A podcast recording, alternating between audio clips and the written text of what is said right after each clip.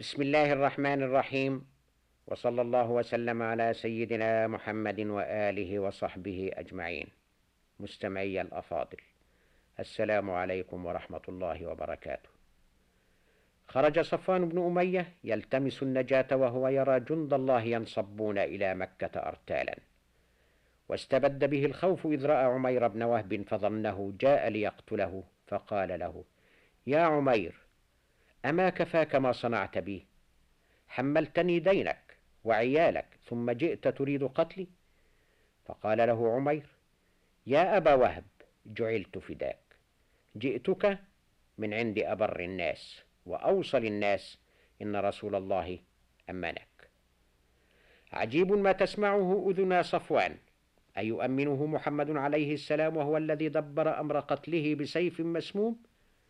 لكن ما كان لرجل كعمير صاحب رسول الله صلى الله عليه وسلم ومن الله عليه بالإسلام أن يقول على لسان الرسول غير الذي كان. ذلك أن عميرا كان قد جاء الرسول قبل أن يلقى صفوان بن أمية وقال له يا رسول الله إن سيد قومي صفوان بن أمية خرج هاربا ليقذف نفسه في البحر وخاف الا تؤمنه فأمنه فداك أبي وأمي. فقال رسول الله صلى الله عليه وسلم قد امنته قال النبي ذلك في لحظة كان هو القادر فيها على أن يجعلها ختام حياة صفوان. ولكنه رسول الله ونبي الرحمة الذي لو كان فظا غليظ القلب لانفض الناس من حوله وما كان له أصحاب. ولكن أن لصفوان أن يعرف ذلك لقد ساوره الشك فيما قاله عمير فقال له والله لا أرجع معك يا عمير حتى تأتيني بعلامة أعرفها. فعاد عمير إلى رسول الله فأعطاه عليه السلام عمامته علامة يعرف بها صفوان صدق ما يقوله عمير. وجاء عمير ومعه العلامة التي أرادها صفوان وقال لصفوان يا أبا وهب قد جئتك من عند خير الناس وأوصل الناس وأبر الناس وأحلم الناس. مجده مجدك وملكه ملكك ابن أمك وأبيك وأذكرك الله في نفسك. قد دعاك إلى أن تدخل في الإسلام وإنه ليسرك وإلا سيرك شهرين.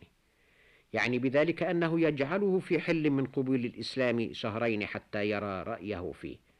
لا يلزمه الرسول عليه السلام خلال هذين الشهرين بشيء مما يلتزم به أصحابه المسلمون. ودخل صفوان وحده على الرسول وهو يصلي بالناس العصر.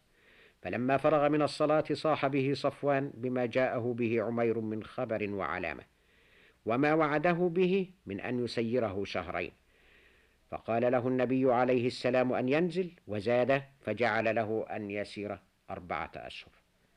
حتى هذه اللحظة أيضا لم يكن صفوان قد أسلم أو أعلن إسلامه. ومع ذلك فقد صاحب الرسول عليه السلام في خروجه إلى هوازن. وسأله النبي أن يعيره مئة درع تكون عارية يردها إليه فأعاره فأمره المصطفى أن يحملها إلى حنين فحملها إلى هناك. وحين انكشف المسلمون في بادئ الأمر قال كلدة أخو صفوان لأمه شامتا ألا بطل السحر؟ فلما سمعه صفوان قال له اسكت فض الله فاك فوالله لأن يربني رجل من قريش أحب إلي من أن يربني رجل من هوازن ولما رجع رسول الله إلى الجرانة وراح يسير في الغنائم ينظر إليها ومعه صفوان جعل صفوان ينظر إلى ناحية قد امتلأت بالإبل والغنم ورسول الله يرمقه ثم قال له أبا وهب أيعجبك هذا الشعب؟ قال نعم. قال هو لك وما فيه.